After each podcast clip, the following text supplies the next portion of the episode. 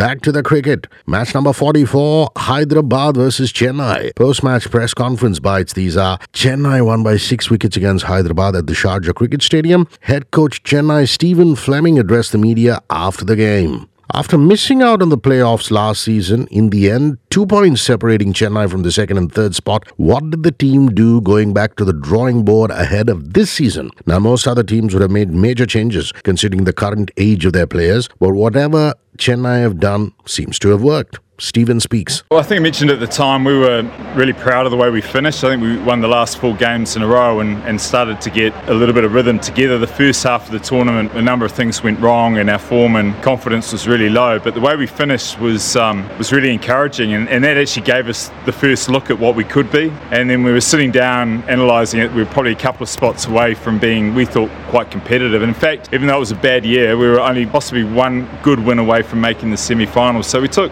more confidence confidence out of that than, than maybe what others did. And we knew it was just a couple of positions that might make us and would make us um, a better balanced side. And then it was just about creating a, a style of play that was going to suit us and, and then and then just absorbing it and, and, and playing it. So a lot of the work really once we, we got the, the players, Moeen Ali was sort of one in particular, and having our boys fit and, and ready to go, Suresh back, it was just then creating an environment that was um, positive and, and making sure there was no doubt. Congratulations. Would Stephen Fleming look into players who haven't had a game yet?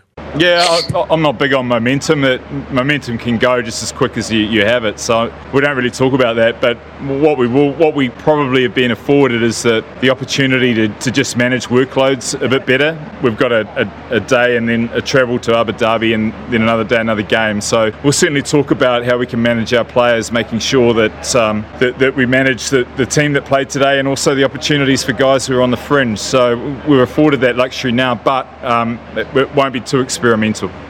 Dwayne Bravo seems to have found his mojo with the ball after a couple of dull seasons. What seems to have changed, according to Fleming? Well, there's some good competition for that place with Sam Curran. Sam was um, was excellent for us in the first part, and Dwayne Bravo has come back now, the champion that he is. So there's some really good competition around that all-rounders spot, and, and that's ideally what you want is, is two very good players um, competing for a spot and, and, getting the best out of each other. So maybe even an opportunity where they both play together. So I, I, we're really impressed with the way. Bravo has responded to the challenge and he's he's back to, to his best. His bowling at the death has been um, has been outstanding, and it just means that the role definition of the bowling group is very clear.